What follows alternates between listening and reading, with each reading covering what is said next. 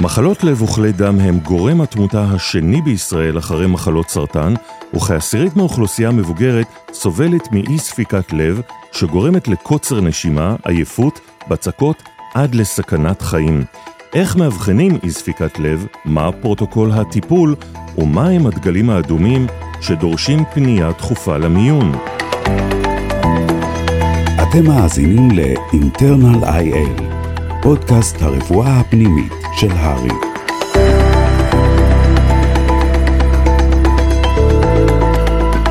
שלום לכם וברוכים הבאים לפרק בנושא אי ספיקת לב בפודקאסט הרפואה הפנימית של הרי. איתי באולפן מתארחים הפעם הפרופסור אבישי אליס, יושב ראש האיגוד לרפואה פנימית ומנהל מחלקה פנימית בבית החולים בלינסון. שלום אבישי. שלום רב. והדוקטור דורון מנחמי, מנהל מחלקה פנימית במרכז הרפואי וולפסון. שלום דורון. שלום איתי.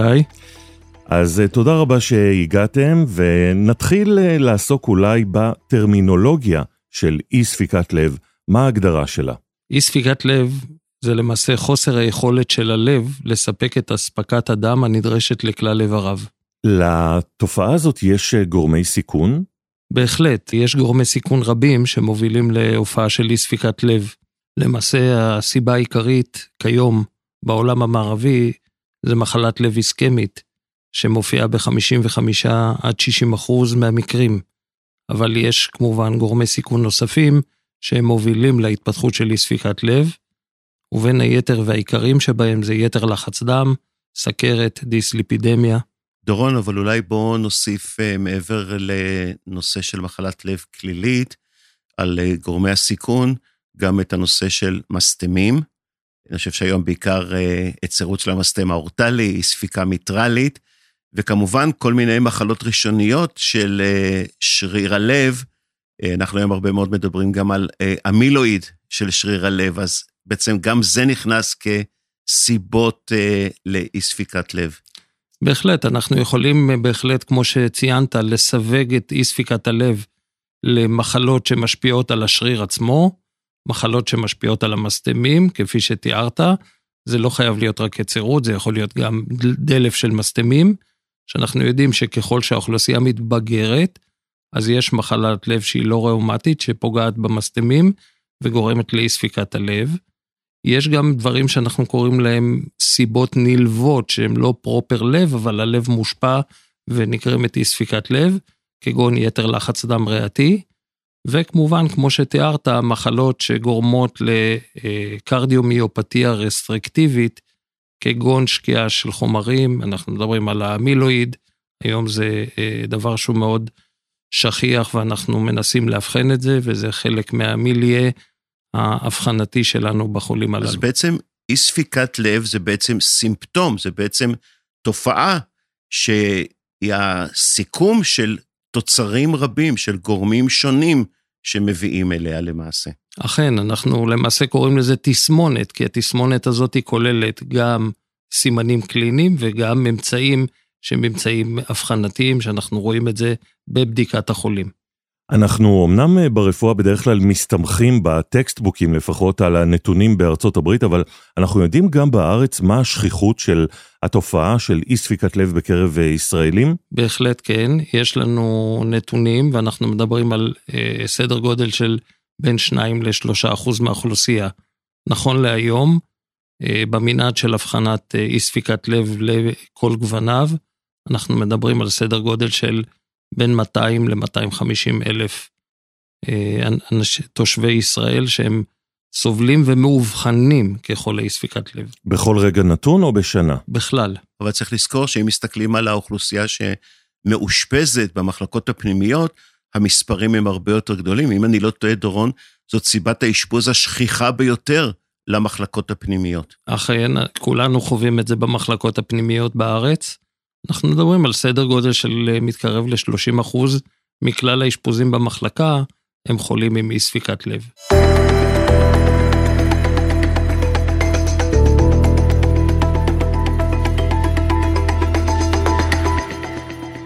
חברים, בואו נדבר קצת על הסימפטומים של התופעה הזו.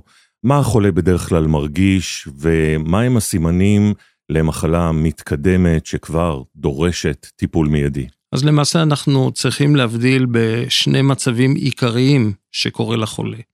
האחד זה המצב האקוטי, זה נקרא acute decompensated heart failure, שבו קורה אירוע קיצוני חריג ומוביל את החולה בדרך כלל, ברוב המקרים לאשפוז. יש גם את המצב הכרוני, שזה מרבית החולים ובמרבית הזמן וההתנהלות היומיומית שלהם. אם אני אתחיל במצב האקוטי, אז אני אתאר את האירוע של קוצר נשימה שהוא מתגבר מהר מאוד, ובסופו של דבר המטופל רעב לחמצן. קוצר הנשימה הזה שאתה מתאר מופיע באיזה סיטואציות? במאמץ קל, מאמץ כבד? זה יכול להיות אפילו במנוחה, או אפילו מאיר אותו מתוך שינה. וזה למעשה חלק מהתסמינים של נשמת לילית, עם מה שאנחנו קוראים לזה PND, פרוקסיזמל נוקטורנל דיספניה. החולה מתעורר, רעב לחמצן, מרגיש שהוא טובע, ולמעשה הוא חייב לשבת או לעמוד, ובדרך כלל הם מתארים שמנסים לפתוח חלון או להתאוורר מול המזגן. אבל הם בדרך כלל מתעוררים מהתופעה הזו. אכן. הגוף לא מסוגל לסבול את האירוע האקוטי הזה של, של היפוקסמיה, של חוסר חמצן, ולמעשה זה מאיר את החולה. המעגל קסמים הזה, מעבר ליכולת, גם אם החולה יוצא מהאירוע הזה ולא מגיע לאשפוז, גורם לו לעקיצות מרובות, השינה שלו לא ערבה, לחץ הדם שלו עולה כתוצאה משחרור של אה, אדרנלינים לגוף ועוד אה, תוצרים נוספים, ובסופו של דבר זה מין מעגל קסמים כזה שהחולה מחמיר את מצבו. צריך אולי רק לציין, דורון, שמה שאתה מתאר זה אירוע אקוטי, דרמטי. מאוד. וצריך עוד לזכור לטובת מי שמאזין לנו, שיש הבחנה מבדלת לדבר הזה. כיוון שזה בראש ובראשונה, מה שאתה בעצם מתאר זה, זה בצקת ריאות למעשה, אבל יש גם הבחנה מבדלת של PE, אה, של פנומוניה, אה, של אה, קטסטרופה וסקולרית שיכולה לחקות את המצבים האלה. כלומר, לא כל קוצר נשימה פתאומי שמופיע שווה בצקת ריאות. חד משמעי. ההבחנה בסופו של דבר שלנו כרופאים, היא הבחנה שאנחנו עושים אותה בצורה קלינית, ואנחנו יודעים לאבחן את זה בצורה טובה. במקרה של הופעת אה, סימפטומים כאלה באמצע הלילה, כפי שתיארת, מתי בכל זאת אה, בן המשפחה או האדם עצמו צריך אה, לדאוג ולפנות למיון? אז ברגע שהחולה התיישב והוא לא מצליח להסתדר, לא צריך לחכות יותר מדי, ובכל זאת, חלק מהאנשים הם למודי ניסיון והם יודעים על סמך אירועים בעבר, הם צריכים לדעת להכיר את גופם ולדעת את היכולות שלהם להתמודד עם זה. ובמידת הצורך כמובן אה, לקרוא לעזרה רפואית, כי למעשה המענה יוכל להינתן כבר בבית, עוד לפני שהמטופל מגיע לחדר מיון. אז אה, דיברת על המצב האקוטי, מה לגבי המחלה המתמשכת? הסימפטומים יהיו זהים או אחרים? אז במחלה הכרונית הסימפטומים הם קצת אחרים, הם יותר מעודנים, ולמעשה זה מרבית החולים שמתנהלים ביום-יום, ובמרבית ימות השנה. בתקופה הזאת החולים בסך הכל חווים קוצר נשימה במאמצים. כמובן, ככל שהמחלה מתקדמת, היכולת שלהם לבצע מאמצים יורדת, ואז קוצר הנשימה מתחיל להופיע באירועים שהם יותר קצרים. זה מצד אחד. מצד שני, יש בחלק מהחולים, הם מתחילים בצבירה של נוזלים, שבעיקר זה היקפי, אה, יורד כבצקות לרגליים, תחושת מלאות בטנית, קוצר נשימה מתוך שינה שמאיר אבל מסתדר ולא צריך להגיע לאשפוז. וזה מרבית החולים במרבית הזמן. דיברת מקודם על המאמצים, מאמצים קשים, מאמצים כבדים, אולי תפרט קצת מה זה אומר? בהחלט, יש לנו אה, יכולת לסווג את היכולת של החולה לפי מה שאנחנו קוראים לזה functional class. בשנות ה-70 האיגוד הקרדיולוגי מניו יורק בנה סדרה של functional class שלפיה אנחנו נוהגים עד היום מעל 50 שנה, שבו אנחנו מסווגים את המצב של החולה במצבו הנוכחי, ויכולים לנסות להשוות את זה לאירועים בעבר ולדעת מה ה functional class שלו, כשהסיווג הוא מ-1 עד 4. 1 זה מצב שבו אין לו מגבלות, ב-2 המגבלה היא קלה, ב-3 המגבלה היא משמעותית, זאת אומרת גם בפעילות היומיומית המאוד קלה, הוא מתחיל להיכנס לנשמת. למשל, מה זו פעילות קלה? למשל, אם הוא צריך אה, להתהלך בתוך הבית, או אם הוא צריך לעלות חצי קומה של גרם מדרגות, זה כבר נקרא משמעותי. כמובן שיש את המצבים היותר קיצוניים, וזה מיעוט החולים לשמחתנו, שבו הם לא יכולים אפילו לייצר את היכולת לבצע פעילות יומית בסיסית, כמו למשל לקום מהמיטה ולגשת לשירותים, או להתלבש. אולי כמה דקות על אותם חולים שמאושפזים אצלכם אה, במחלקה, איזה סימפטומים הם יכולים להציג לתורן אה, בערב, בלילה? אז בעיקר התסמין העיקרי הראשון הוא דיספניה. דיספניה זה כמובן קוצר נשימה שמופיע אצל החולה. אנחנו רואים את זה גם במספר הנשימות וגם בתחושה הסובייקטיבית של המטופל, בתחושה של הרעב לאוויר. למעשה השילוב האלה הוא מה שבונה את התחושה של הדיספניה. זה המצב הראשון. הדבר השני, הגוף מנסה לפצות את כל האירוע הזה של ה... שהוא אירוע אקוטי, ולכן בדרך כלל החולה מנסה לפצות על זה בטכיקרדיה, הדופק שלו עולה. בחלק מהחולים ההסתמנות היא בהופעה של פרפור פרוזדורים חדש ומהיר, שאף הוא מחמיר את התסמינים ומכניס אותו לקוצר נשימה, שזה כמו מעגל קסמים, שצריך לנסות להוציא אותו. בחלק גדול מהמקרים יש לנו יכולת תגובה מהירה, בין אם זה בחדר מיון או במחלקה, זה כמובן לתת לחולה חמצן ולחמצן אותו, לתת לו תרופות שנדבר עליהן בהמשך, שעושות הקלה מיידית, השכיחה ביותר כמובן זה הפוסיד, אה, ועליה נרחיב עוד מעט, וכמובן לייצב אותו במעגל הכללי של ההסתמנות ההמודינמית של המטופל, דהיינו, לוודא שלחץ הדם שלו שמור, שהתפקוד הכלייתי שלו יישאר ולא ייפגע, שהוא לא ייכנס לאי ספיקת כליות או לחסר באיברים אחרים. הדוגמאות הקלאסיות זה כשחולה מתחיל להיות רעב לחמצן, הוא מתחיל להיות היפוקסמי, זאת אומרת תת חמצון, ואז אנחנו רואים כחלון היקפי, אה, כביטוי לזה שהרקמות המרוחקות לא מקבלות מספיק חמצן. אז מה רואים בפועל כשיש כחלון היקפי? אז אנחנו רואים למעשה אה, כיחלון באצבעות הידיים, בשפתיים, בלשון, זה כבר יותר מרכזי, זה כבר ביטוי לעומק יותר משמעותי של החוסר חמצן. מד סטורציה אתם שמים אה, בפריפריה כדי להיות עדים לכימות של הכחלון הזה? כן, היום ב setting הזה של אה, מעקב אחרי החולה, אז אנחנו מודדים לו את הדופק, לחץ דם, וכמובן סטורציה הופך להיות חלק אינטגרלי מהערכה של החולה ומהגישה הטיפולית. דורון, אה, כמובן שאתה מצייר את הדברים כהווייתם, אבל אני חושב שכדאי שהמאזינים שלנו יבינו שלא כל קוצר נשימה בחדר מיון או במחלקה פנימית שווה אי ספיקת לב. ושוב אני חוזר על זה, כי יש איזו נטייה מאוד מאוד אוטומטית, כל קוצר נשימה זה אי ספיקת לב, ועושים בזה פעולות מאוד מאוד אוטומטיות, וכדאי אולי לפעמים להכניס בנקודה הזאת גם את הבדיקה הפיזיקלית שאולי תלמד אותנו, גם כאן לא תמיד, אבל יש ממצאים מאוד אופייניים באי ספיקת לב, בבצקת ריאות, הקרפיטציות, הלחות ששומעים על פני שתי הריאות. יש חולים שאנחנו נשמע תמונה שקצת יותר מזכירה bronchitis, אקספיריום מוארך, wheezing, ולפעמים לא נשמע שום דבר, ובכלל אז אולי נדבר בכלל על PE, כך שצריך נורא נורא להיזהר מהאוטומטיזציה. אנחנו לא מדברים בפרק על אי ספיקת לב, אבל יש לכל הדברים שאתה תיארת הבחנה מבדלת, מאוד מאוד ברורה. אני מסכים איתך, אבישי, לחלוטין. אנחנו מסתמכים קודם כל על ההסתכלות שלנו על החולה, זה הדבר הראשון, ולאחר מכן כמובן הבדיקה הגופנית שהיא חלק אינטגרלי ומהותי בלהגיע להבחנה הראשונית המהירה, כדי לדעת איך לטפל בו. וכמו שאמרת, זה לא חייב להיות אי ספיקת לב פרופר, זה יכול להיות גם בעיות אחרות, או שילוב של דברים. זאת אומרת, גם אם מישהו מגיע עם מחלת חום וברקע יש לו אי ספיקת לב, כמובן שהאירוע הזה של מחלת החום יכול להחמיר את מצבו ולהכניס אותו למעגל כזה שהוא אה, מגיע בצורה אקוטית כזו. כן, ועל זה עוד לא דיברנו, על כל הגורמים לאי ספיקת לב, שבטח אנחנו נרחיב עליהם מיד. אבל אם אנחנו כבר בכיוון הזה, אז תרשה לי למשוך אותך גם לנושא של BNP, אותה בדיקה שאולי כן יכולה להבדיל בין המצבים השונים.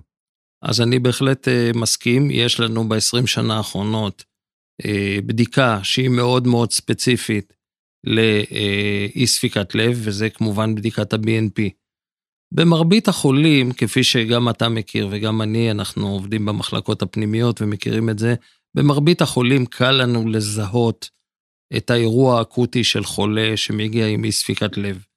ישנם חולים שההתייצגות שלהם היא בהחלט לא קלאסית, ואז ה-BNP, שהוא אה, אה, למעשה חל, קבוצה של חלבונים שמופרשת משריר הלב כביטוי לאי ספיקת לב, הוא בהחלט יכול לעזור לנו בהבחנה.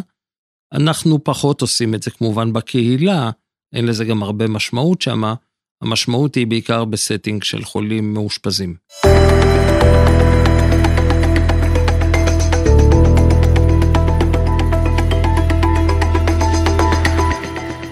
התחלנו לדבר על הבדיקה הרפואית, אולי נעשה קצת סדר למאזינים שלנו, איך ניגשים לחולה בחשד לאי ספיקת לב, איך מתבצעת הבדיקה הגופנית, ומה אנחנו נראה בממצאים הפיזיקליים.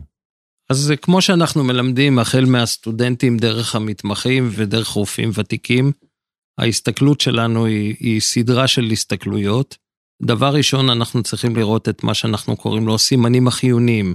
זאת אומרת, מה לחץ הדם, הדופק, מספר הנשימות של החולה, וכמובן, כמו שציינו קודם, הסטורציה.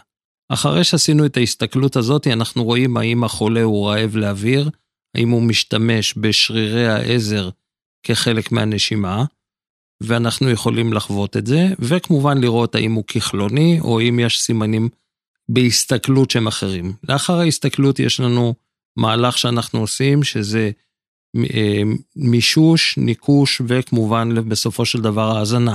שהיום אה, פחות ופחות אה, משתמשים בזה, אבל יש לזה עדיין חשיבות. זה טעות לא להשתמש, זה, זה החלק המהותי ביותר בגישה הראשונה של הרופא, אחרי שהוא קיבל את המידע הרפואי. זאת אומרת, תמיד אנחנו עובדים על אנמנזה, ולאחר מכן בדיקה גופנית.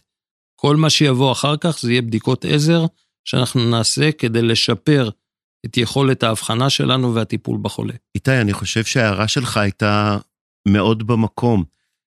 חלה איזושהי זילות בכל מה שקשור בבדיקה פיזיקלית, ודורון ואני מבקשים להזכיר לכל מי שמאזין לנו וגם לך, את החשיבות הגדולה והבסיסית של אה, בדיקה פיזיקלית בכלל, ובטח בנושא של אי ספיקת לב.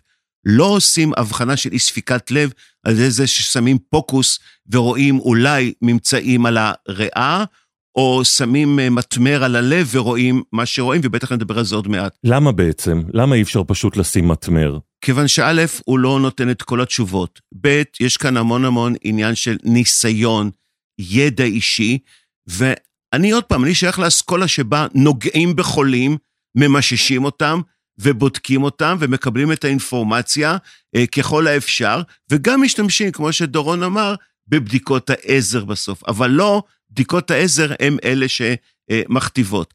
בדיוק כמו שאומנם נזרקתי לדורון את נושא ה-BNP, לא עושים הבחנה של ספיקת לב על סמך BNP, כמו שדורון אמר, אלא על סמך סך כל הממצאים שקיימים.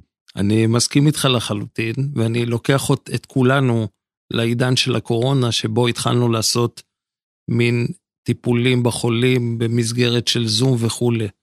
לצערנו, זה לא תקף לחלק מהבעיות, ואי ספיקת לב היא אחת מהן. אני לא יכול, רק בהסתכלות דרך הזום, לקבל את התמונה הכוללת של חולה שנמצא כרגע באירוע אקוטי של אי ספיקת לב.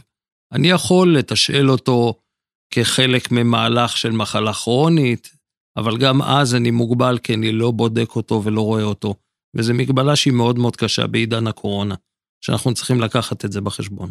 אנחנו נעבור קצת לדבר על בדיקות המעבדה והדמיות אחרות, איך אתם אה, בודקים חולה עם אי ספיקת לב, וגם אולי תזכיר קצת uh, על אותו חלבון uh, BNP, B-Type Natriuretic Peptide, מה התפקיד שלו, מה בודקים, איך בודקים, מה הערכים התקינים לצד שאר הבדיקות. אז ה-BNP נמצא בערך לפני כ-20 שנה.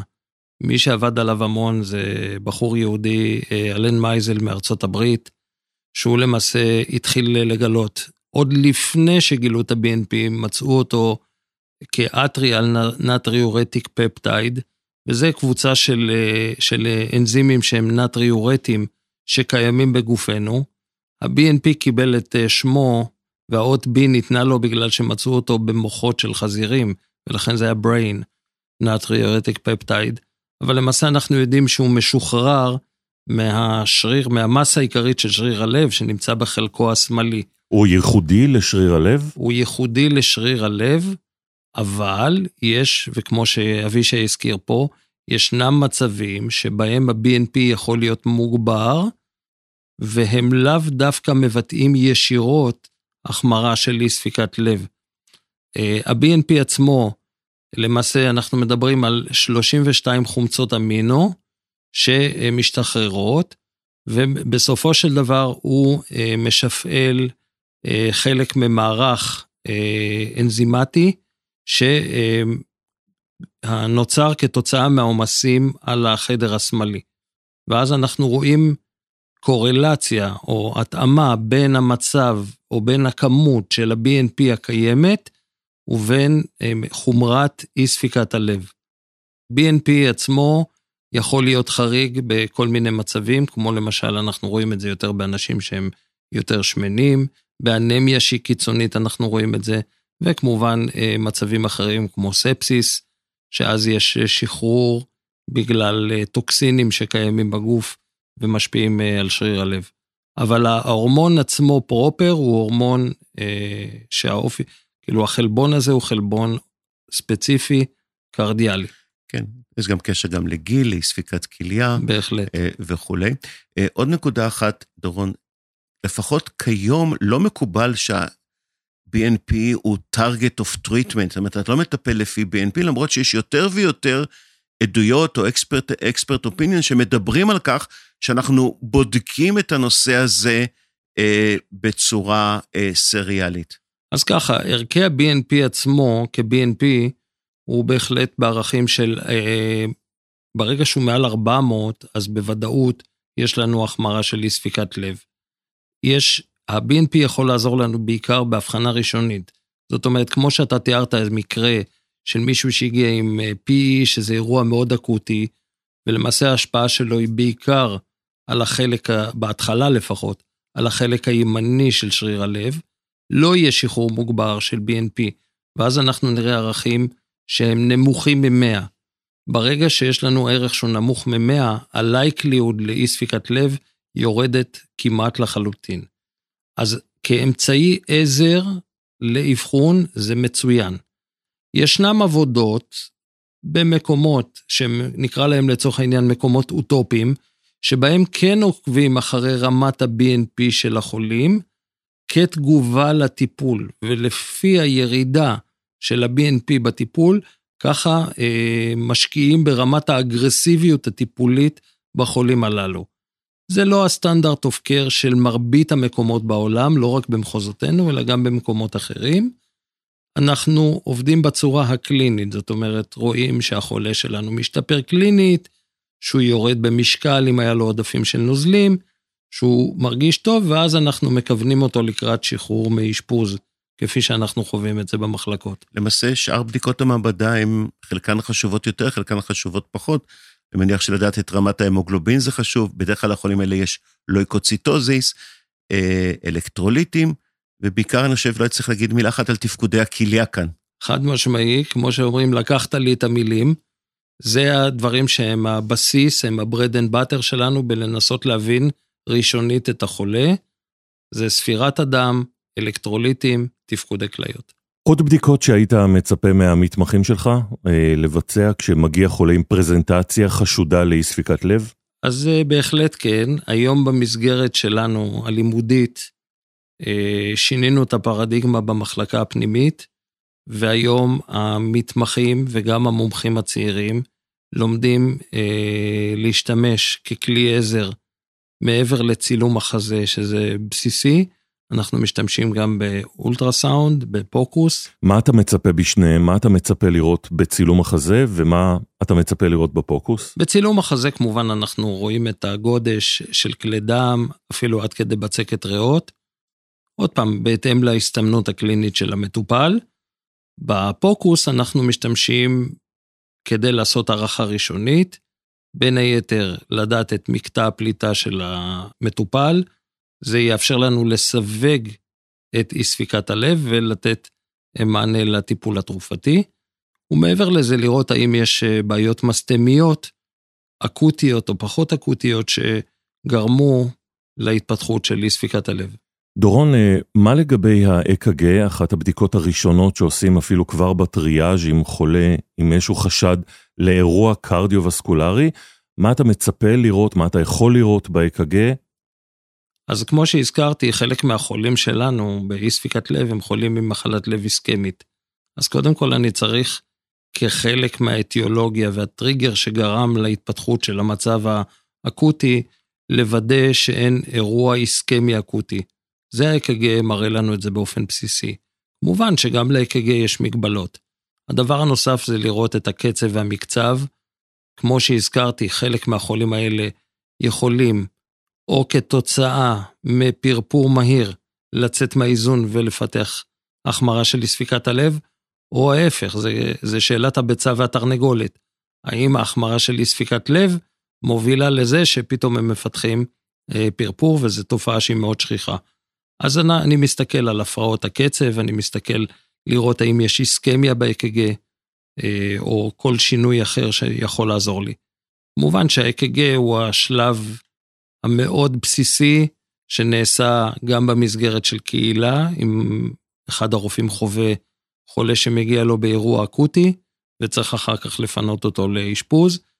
אה, צילום חזה זה דבר בסיסי שאנחנו עושים כבר בקבלתו של המטופל, ואחר כך במחלקה, כמו שהזכרתי, יש לנו את היכולת להשתמש במטמר ולהבין עוד דברים שקשורים ללב ולא רק ללב.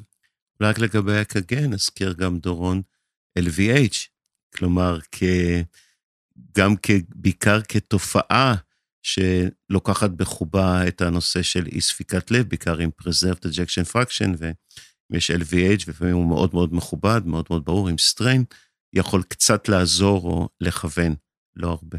אז בהחלט, אנחנו בוודאי תכף ניכנס לסיווג של אה, אי ספיקת לב, ונרחיב על זה. מכל מקום, אלה שיש להם תפקוד שנקרא על פניו תקין, זה חולים שיש להם יתר לחץ דם באופן בסיסי, ואכן הביטוי של זה זה עומס של שריר הלב, וכתוצאה מכך אפשר לראות את זה ב-EKG, עם LVH עם קריטריונים שהם מאוד מאוד ברורים ב-EKG, וכל סטודנט מתחיל ללמוד את זה כבר בתחילת הדרך ויודע לזהות. אני חושב, איתי, שמעבר לעובדה שאנחנו צריכים לאבחן אי ספיקת לב בכל שעה משעות היממה, אה, אני חושב שהשאלה הבאה תהיה אה, ה-why, ה-WH question, זאת אומרת, למה החולה נכנס דווקא ביום כזה או אחר בשעה כזאת לאי ספיקת לב. אני חושב שזאת נקודה מאוד מרכזית בקבלה של חולה לחדר מיון, ובוודאי ובוודאי למחלקה פנימית. ואם כבר, אה, אבישי, הרמת להנחתה, האם יש ימים או שעות מסוימים שיש בהם יותר מקרים של אי ספיקת לב? היה פעם מיתוס כזה. זה לא מיתוס, זה דברים שנבדקו, גם בעולם המערבי. יש קצת הבדלים בין מקומות אחרים לישראל, בעיקר אני מדבר על, על אופי סוף השבוע. ומכל מקום, גם אה, שעות הבוקר. אז אנחנו יודעים שבשעות הבוקר המוקדמות, בגלל אה, שחרור של, אה, של קורטיזול ושחרור של אדרנלינים כחלק מתהליכי התעוררות, יש יותר אירועים של קפיצה של לחץ דם, וכתוצאה מזה התפתחות של בצקת ריאות אקוטית. חלק מהחולים חווים את מה שאנחנו קראנו לו פרוקסיזמל נוקטורנל דיספניה, הם מתעוררים באמצע או לקראת הבוקר עם רעב לאוויר, מתיישבים, אם זה מסתדר להם מה טוב, אם לא, הם חייבים להגיע לעזרה רפואית, מגיעים עם בצקות ריאה. מרבית בצקות הריאה בהסתכלות לאורך היממה מופיעות בין שעות הבוקר המוקדמות לשעות הבוקר הסטנדרטיות. זה, זה בהסתמנות אה, האקוטית. אה, מעבר לזה, אנחנו יודעים שיש יותר אירועים שקורים במהלך של סוף השבוע, בעיקר בחלק האחרון שלו, אה, וזה נובע גם מצריכת מזון מוגברת, אה, חלק מזה כולל גם אה, עודף של, של מלח, מלחים ונתרן, ואז החולים האלה מגיעים גדושים. הרבה, קצת פחות בצקות ריאות, אבל יותר גודש ריאתי שמקשה על החולה והוא מגיע. אז, אז אנחנו רואים את הזודיאק הזה, שהוא גם על בסיס יומי, שבועי, וגם אנחנו יודעים שבעונות מסוימות של השנה יש יותר אירועים כאלה, בעיקר בתקופות החורף. אני חושב שמעבר לכל מה שאתה אמרת, דורון, מאוד מאוד חשוב, זה פרק מאוד מאוד מרכזי, זה לנסות ולהבין למה החולה נכנס אה, לדקומפנסציה של אה, אי ספיקת לב. לא תמיד אנחנו נמצא את הסיבה, לפעמים זה באמת יהיה רק אה, אכילה מרובה של אה, מלח בסוף שבוע, אבל לפעמים יש לזה סיבה, החל ממחלת חום, טירוטוקסיקוזיס, אה, וכל סיבה, אנמיה, אבל לכן צריך מאוד מאוד גם לנסות ולהבין את ה-why. ה-why הזה הוא בהחלט, זה הטריגר, זה חלק קריטי ומהותי, כשאת מרבית הטריגרים אנחנו מצליחים לזהות כבר בתשאול של החולה. כבר באנמנזה, אם אנחנו עושים אותה בצורה יעילה וטובה, הוא ייתן לנו את התשובה, וזה חלק קריטי. האם התחיל לו כאבים בחזה והוא כרגע באיסקמיה? האם הוא צרך יותר נתרן וזה גרם לו לבצקות? האם הוא לא היה מאוזן עם לחץ הדם וכתוצאה מכך זה התפתח? האם הוא נטל את תרופותיו בצורה סדירה והייתה פה היענות לטיפול? האם הייתה מחלת חום? ונתתי פה רק את אה, עיקרי הדברים. והאם הייתה לו אה, במחילה מלנה אתמול והוריד את ההמוגלובין שלו בצורה קיצונית? אני מסכים איתך לחלוטין, בהחלט.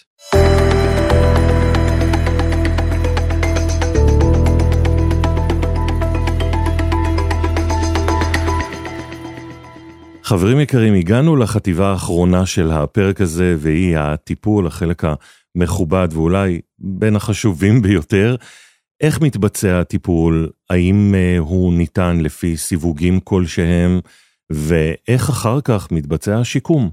אז כדי לדעת על הטיפול ולדעת איך אנחנו ניגשים לחולה, אנחנו חייבים לבוא ולסווג את אי ספיקת הלב.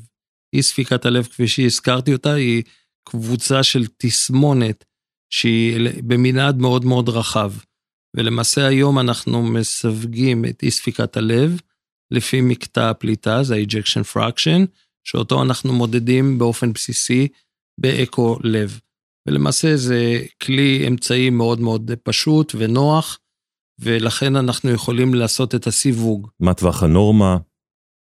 מקטע הפליטה הנורמלי אצל בן אדם הוא בין 50 ל-70 אחוז. זאת אומרת, זה החלק שה, שתפוקת הלב נותנת בכל התכווצות, זה יחס מתוך 100.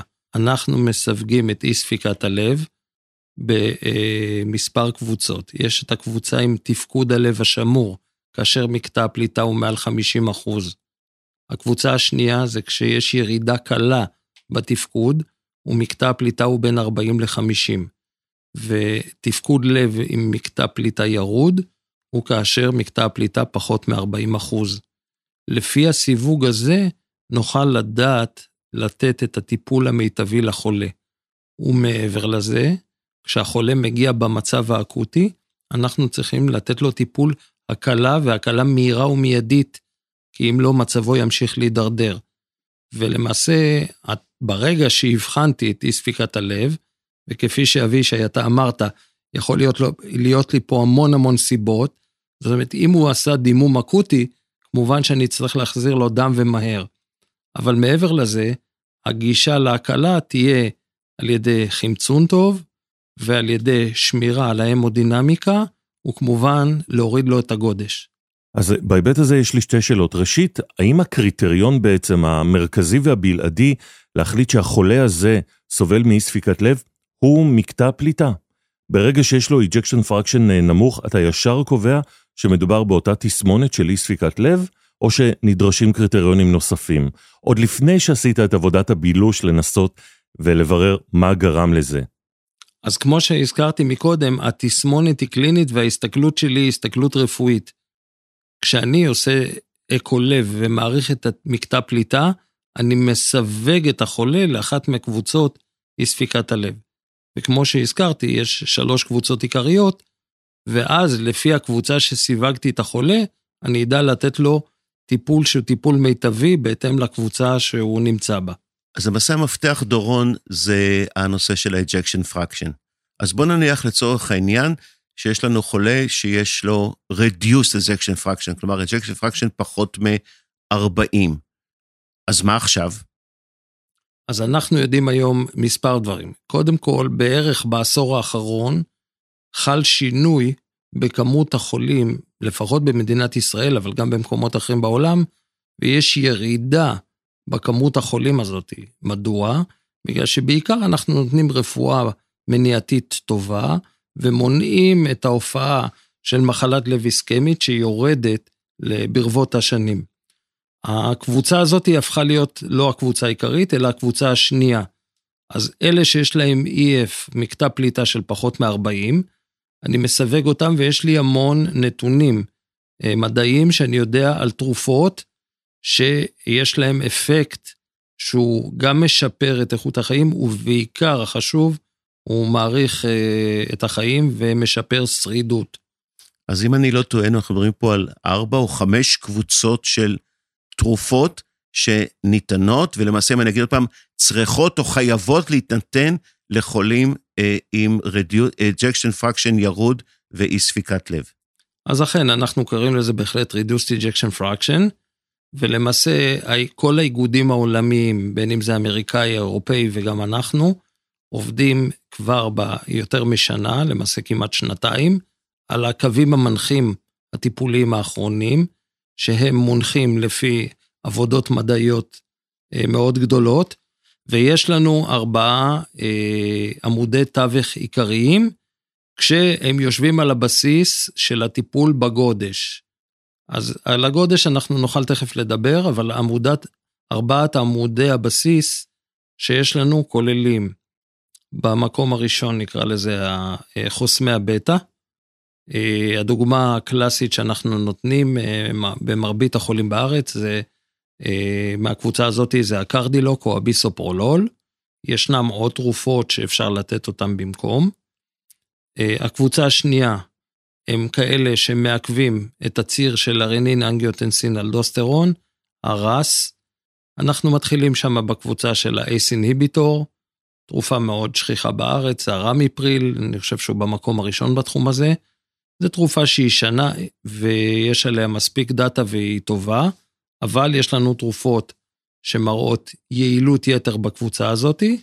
הקבוצה השנייה כמובן זה ה-ARB, וכמובן שכבר משנת 2017 בישראל אה, נכנסה התרופה היותר חדשה, שהיא קבוצה שקוראים לה ARNI, שזה angiotensin receptor משולב עם sacubitril, ולמעשה כרגע יש לנו בקבוצה הזאת תרופה אחת, כשעכשיו נכנסה לאחרונה גם גנריקה של התרופה הזאת. זה ה Entresto. זה ה Entresto. אה, זה הקבוצה שקוראים לה RAS inhibitor. הקבוצה השלישית שאנחנו מטפלים נקראת mineral receptor antagonist, ושם יש לנו את הספירון הלקטון. מעבר לאפקט שיש לו אפקט משתן אה, חלש, יש לו אפקטים קרדיאליים שהוכיחו את עצמם בהמון אה, טריילים אה, מדעיים לאורך השנים, כבר ממחקרים כמו ה-Rails Study, זה מלפני יותר מ-25 שנה, ועד מחקרים אה, לאחרונה, ואנחנו רואים שהוא משפר שרידות בקבוצה הזאת של החולים עם ה-Reduced Ejection Fraction. הקבוצה הרביעית, או עמוד התווך הרביעי, שהוא היה די מפתיע, ואנחנו אה, חווים אותו כבר בשנים האחרונות. זה למעשה קבוצה שקוראים לה SGLT2 Inhibitor. יש לנו כרגע בישראל אה, שני תכשירים שהם אה, מתחרים זה בזה, האמפגליפלוזין שנכנס ראשון מבין השניים, והדפגליפלוזין, והם למעשה אה, תרופות שהן משתנות בצורה של גלוקוזוריה. אבל מעבר לשיתון שלהם, גילינו שיש להם אפקטים פלאוטרופיים על הלב, ולמעשה הם משפרים באי ספיקת לב. זה התחיל ראשונית כטיפול לסכרת, אבל לקחנו אותו לתחום של אי ספיקת לב, והיום אנחנו נותנים את הטיפול הזה גם בחולים שאין להם סכרת. והוא בטוח וטוב.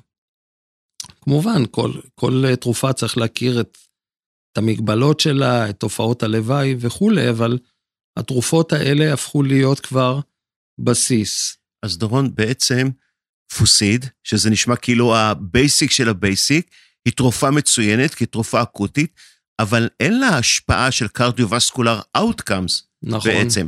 לארבע קבוצות שאתה הזכרת, הם למעשה הטיפול העיקרי באי ספיקת לב עם Reduced Ejection Fraction. אז אלה הם בהחלט ארבעת אה, עמודי התווך. כשאמרתי בבסיס, יש לנו את הפוסיד, הפורוסמיד, שהוא למעשה משתן לולאה. התגובה שלו היא נהדרת, זאת אומרת, כשמישהו בא בבצקת ריאות באמצע הלילה, אין לי תרופה יעילה ומהירה יותר מזה. זה הטיפול הסימפטומטי. זה הטיפול הסימפטומטי המהיר מעבר לחמצן שאני מחמצן את החולה. עכשיו, יש תמיד שאלה, דורון, אז במה להתחיל? ארבע תרופות? האם להגיע, ב, להתחיל בכל ארבעה ביחד? האם אה, להגיע למינון מקסימלי באחת ואז להוסיף את השנייה? כלומר, אה, איך לנהל את זה?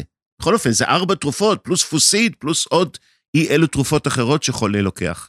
נכון, גם על זה למדנו לאורך השנים, שאנחנו צריכים להיות מאוד מהירים בטיטרציה. כמובן שאנחנו עושים up titration ולא מפילים על החולה את הכל בבת אחת ביחד, אבל אנחנו, כשאנחנו עושים את ה-up titration הוא צריך להיות מאוד מהיר.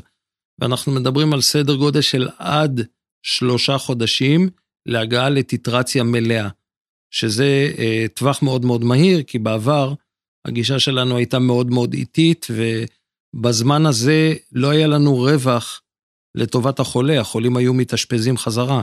אנחנו צריכים לזכור, איתי, שכמות האשפוזים החוזרים, וזה לא רק דאטה העולמי, אלא גם דאטה בישראל, אנחנו מדברים על כמעט 25% מהחולים יחזרו לאשפוז חוזר בתוך כ-30 יום. זה מבטא את התסכול שלנו ממחלה שבסופו של דבר מחזירה את החולה לאשפוז. זה מהלך טבעי של המחלה, או שזה איזושהי בעיה ב management, בהיענות? אז נכון להיום, כשאנחנו מטייבים את הטיפול ויש לנו אמצעים מאוד מאוד יעילים, אז בהחלט אנחנו אה, רואים שאנחנו מנסים לרווח ולהפחית את כמות האשפוזים. מעבר לסבל שיש לחולה באשפוזים החוזרים, זה גם סמן לחומרת המחלה. ככל שהחולה מתאשפז יותר, מחלתו יותר קשה, וסופו גם קרב, ההישרדות שלו היא פחות טובה. איתי, אני חושב שלא צריך גם להקל או לא להקל על האנשים ששומעים אותנו. יש פה שילוב של דברים. אחד, זה באמת זאת מחלה קשה, מחלה לטאלית בסופו של דבר, אבל מצד שני, צריך לא להפחית את האחריות של החולים לקחת את התרופות כמו שצריך ולהקפיד על לקיחת התרופות, ומצד שלישי, גם הרופאי המשפחה ששומעים אותנו ולמעשה מקבלים את המקל מאיתנו במחלקות הפנימיות, א', לנסות ולמלא אחר ההמלצות שאנחנו נותנים, ב', לקחת את זה הלאה ולהעלות את המינונים ככל שאפשר, כי אנחנו בחמישה ימים את בסט של הבסט של אשפוז, לא מסוגלים להגיע, א', אולי לכל הארבע תרופות, כפי שנאמר כאן, ובוודאי שלא למינונים המקסימליים. כלומר, יש כאן אחריות משותפת, הרבה שלנו, הרבה של החולה, ולא מעט של רופאי המשפחה. מה העתיד אה, צופה, או שיש אה, לכם מבחינתכם באי ספיקת לב ארסנל מספיק של טיפולים תרופתיים? הארסנל הוא לא מספיק, אנחנו רוצים עוד. צריך לזכור שהחולים האלה שיש להם reduced ejection fraction, זאת אומרת שמקטע הפליטה נמוך, תכף אנחנו נדבר על קבוצה אחרת, אבל בקבוצה הזאת יש אמצעים נוספים, שנקרא להם מכניים, שמשפרים את תפקוד הלב. בחלק מהקבוצה, בכאלה שיש להם הפרעה במערכת ההולכה, יש להם תנועה לא סינכרונית של שריר הלב, ואנחנו מנסים לסנכרן אותו בעזרת קיצוב אקטיבי בקבוצה של קוצבים מיוחדים שנקראים CRT. זה משפר את התפקוד של הלב, זה משפר את ה-well-being של החולה ומשפר שרידות. מעבר לזה, הקוצבים האלה, בגלל שהם מאוד חכמים, הם מכילים גם בתוכם קוצב שהוא דפיברילטור. זאת אומרת, יש שם שומר ראש על המטופל, במידה והוא מפתח הפרעות קצב מסכנות חיים, הוא ידע לקבל טיפולים עד כדי שוקים חשמליים שישאירו אותו בחיים. בקבוצות אחרות, כמובן שיש לנו היום גם כן מנעד של טיפולים, פחות טוב, ותמיד אנחנו שואפים להכניס עוד, אבל אנחנו צריכים את ה-evidence base. זה מתחיל בשלב של פיתוח, של תרופות או טכנולוגיות, אחר כך צריך להוכיח את זה במחקרים קליניים גדולים, ובסופו של דבר מגיעים ל-real world, שזה החולים שלנו, שאנחנו רואים אותם על בסיס יומיומי. אבל אם נשאר עוד רגע במה שיש לנו היום בארגז, אז מעבר לנושא החשמלי, אה, בואו רק נדגיש, דורון, את העובדה שמשק הברזל בחולים האלה הוא מאוד מאוד חשוב, וישנן אה, עבודות לא מעטות שמראות שיפור, ב, בעיקר אולי בתחושה או בקליניקה, כאשר אנחנו מתקנים חסר ברזל גם ללא אנמיה בחולים עם uh, reduced ejection fraction. מה שלמדנו ברבות השנים, זה שלא רק להסתכל על החולה באי ספיקת לב, רק על אי ספיקת הלב שלו. כמו שאמרתי, זה חלק ממכלול. ובמכלול הזה אנחנו צריכים להסתכל על כל מה שאנחנו קוראים התחלואה הנלווית. זאת אומרת, אם אני לא אטפל בכלל הבעיות שלו, יש סבירות יותר גדולה שהוא יגיע, והאי ספיקת לב היא כמו קצה הקרחון, הוא מה שיבלוט למעלה ונראה אותו יותר מעל פני המים, אבל הוא מבטא את כלל הבעיות המטבוליות שיש לחולה, ובין היתר, אי ספיקת, אה, זה האנמיה כמובן. בסיטואציה הזאת, כפי שהזכרת, אבישי, לא חייב לחולה להיות לו אנמיה מאוד קיצונית כדי לפתח אי ספיקת לב, ואנחנו יודעים היום שסטורציית הברזל היא מאוד קריטית, וברגע שהיא נמוכה, עצם המתן של ברזל שיפר המון המון ב-well-being של החולה. זה, זה לא בדיוק השפיע מבחינת שרידו, הישרדות, אבל, אבל ב-well-being ובאשפוזים חוזרים. ואני רוצה בהחלט למנוע את זה מהחולה. זה צריך לראות במעגל את החולה, את הסביבה הקרובה שלו, אני קורא לזה המשפחה ו- ומי שמטפל בו, ואחר כך את כל המערכת שנרתמת לטובת החולים הללו. ואולי נזכיר כאן, וזה נושא אולי איתי בכלל וובינר אחר, זה הנושא של הפרוצדורות הרפואיות, כמו MitraClip, טיפול אולי במסתם האורטלי, שזה בהחלט אה, עוד אופציות שלפעמים ניתן אה, להשתמש בהן. בהחלט. אז, אז צריך לזכור היום שכל הנושא של אה, מחלות מסתמיות, ולבולריות, בין אם זה יצירויות ובין אם זה דלף של מסתמים, עבר תפנית מאוד אה, מהותית ב-20 שנה האחרונות אה, בהתפתחות. וצריך לזכור שהיום בחלק גדול מהמצבים יש לנו אפשרות לעשות את ההתערבות הזאת בצורה צנתורית, שהיא הרבה יותר נוחה בסופו של דבר לחולה, אה, פחות אשפוז, זה לא ניתוח גדול עם כל הסיכונים שבניתוחים. זה לא שהפרוצדורות הן אה, ברורות ונותנות מענה מלא, וכמובן שיש סיכונים כי זה בכל זאת פעולות פולשניות, אבל בהחלט הנושא של TAVI שינה את כל החשיבה שלנו על היצרות של המסתם האורטלי. ה MitraClip בהחלט מפחית תסמינים ואפילו מראה שיפור פרוגנוסטי בחולים שיש להם דלף של המסתם המיטרלי. והיום אנחנו כבר הולכים אפילו לתהליכים שהם משולבים, זאת אומרת, גם לשים, לטפל במסתם אחד ובשני ואפילו כבר בשלישי, וכמובן לשלב את זה עם הטיפול התרופתי המאוד אה, מתקדם. אנחנו לא דיברנו כאן על 50 אחוז כמעט מהחולים שמאושפזים, וזה החולים ממה שנקרא Preserved Ejection Fraction, שזאת אוכלוסייה מרתקת, גדולה, חשובה ומורכבת ביותר. ואני חושב שמגיע להם התייחסות אה, נפרדת אה, מבחינת הדברים. אני בהחלט מסכים איתך. הפרק הזה הוא פרק גם אניגמטי וגם גדול, וגם אנחנו בעצמנו כקהילה רפואית די מתוסכלים עם היכולות של היום, אבל אני צופה לזה שבזה אנחנו, הרפואה תשקיע את השנים הקרובות, כי הכמות של החולים עם ה-preserved ejection fraction רק עולה ועולה. וזה בעקבות המון דברים, כולל אה, אורך החיים שגודל, וכמות החולים האלה שמצטברת.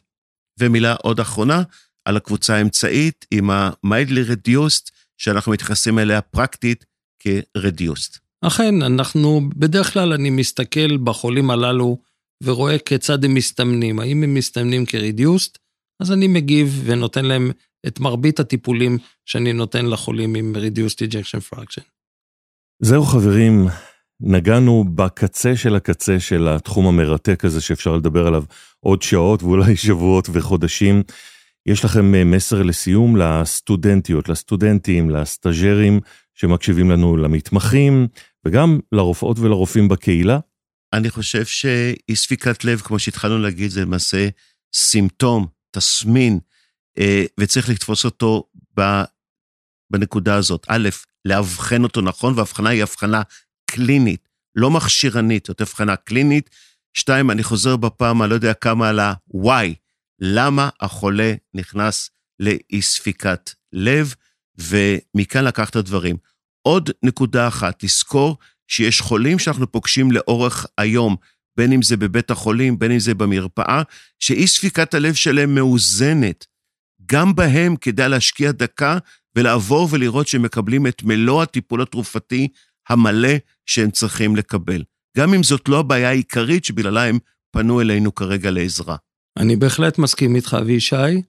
כפי שאני רואה את זה ציורית, זה החולה במרכז, ומסביבו בצורה של שני משולשים, כמו מגן דוד, אנחנו נשים את רופא המשפחה, את הפנימאי, את הקרדיולוג, זה במשולש אחד, ואת יתר הרופאים המקצועיים הנלווים, כמו למשל הדיאבטולוג, שהוא בחלק מהחולים האלה, הנפרולוג אם צריך, הפודיאטר ועוד גורמים נוספים אחרים שמטפלים במכלול הבעיות בחולה. אגב, אה, ממש לסיום, הביקורות איך צריכות להיראות בחולה כזה שמשוחרר מבית חולים, כל כמה זמן הוא צריך להגיע לרופא המשפחה וכל כמה זמן הוא צריך לעשות בדיקות מעקב? אז זה כמובן אינדיבידואלי לכל חולה וחולה. כאשר אנחנו עושים שינויים בטיפול התרופתי של החולה, צריך לעקוב אחריו יותר. כאשר החולה היה לא יציב, במיוחד לאחר אשפוז, מצופה שהתדירות תהיה גבוהה, וככל שהחולה מתייצב וטייבנו לו את הטיפול, אז אפשר לרווח בין הביקורות. מרתק, חברים, תודה רבה, פרופסור אבישי אליס והדוקטור דורון מנחמי, על שהתארחתם אה, וגיליתם לנו אה, אשנב לנושא הזה של אה, אי ספיקת לב. תודה גם לכם, המאזינות והמאזינים. אתם ואתן מוזמנים להאזין גם לכל הפודקאסטים הרפואיים של הארי בכל האפליקציות, ויש כבר הרבה הרבה פרקים. תודה שהייתם איתנו, ניפגש בפרק הבא, ועד אז שמרו על עצמכם ולהתראות.